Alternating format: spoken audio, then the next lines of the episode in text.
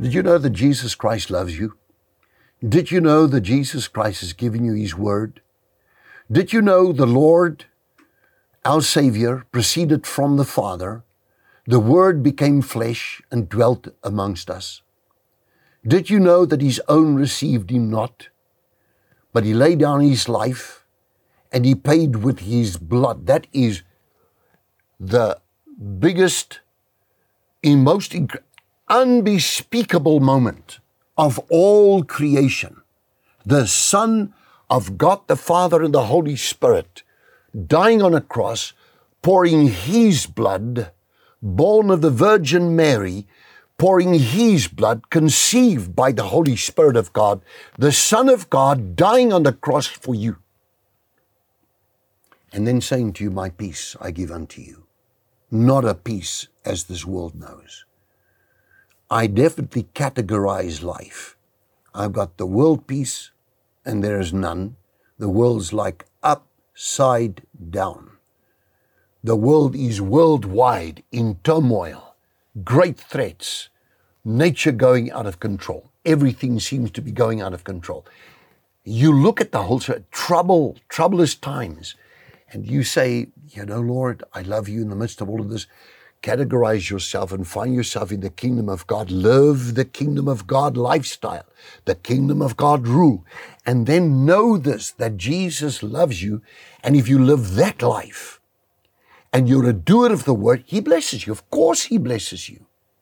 You know, it is, it is so that uh, Romans 10 17 says, faith comes by hearing, hearing by the word of God. And you know what? If you think about it, faith comes by hearing. If you look at the Greek text, it it it really it's tantamount to saying faith comes by hearing of the word of God. By hearing and hearing by the word of God. Hearing of the word of God. If you look at the Greek there, it's clear. So you take in the word. Now, I love the hearing of the word. So I've got it on my cell phone, recordings of the whole Bible, the Old and New Testament takes you 72 hours of listening. You've gone right through the Bible from beginning to end. 72 hours of your life in a year. One hour a day, you've gone through the Bible. And you can do it again. So I finish with the whole Bible by the beginning of February normally. And so with that being said, I need to under I need to tell you this that of course I put some extra time. I have the time, I'm a minister.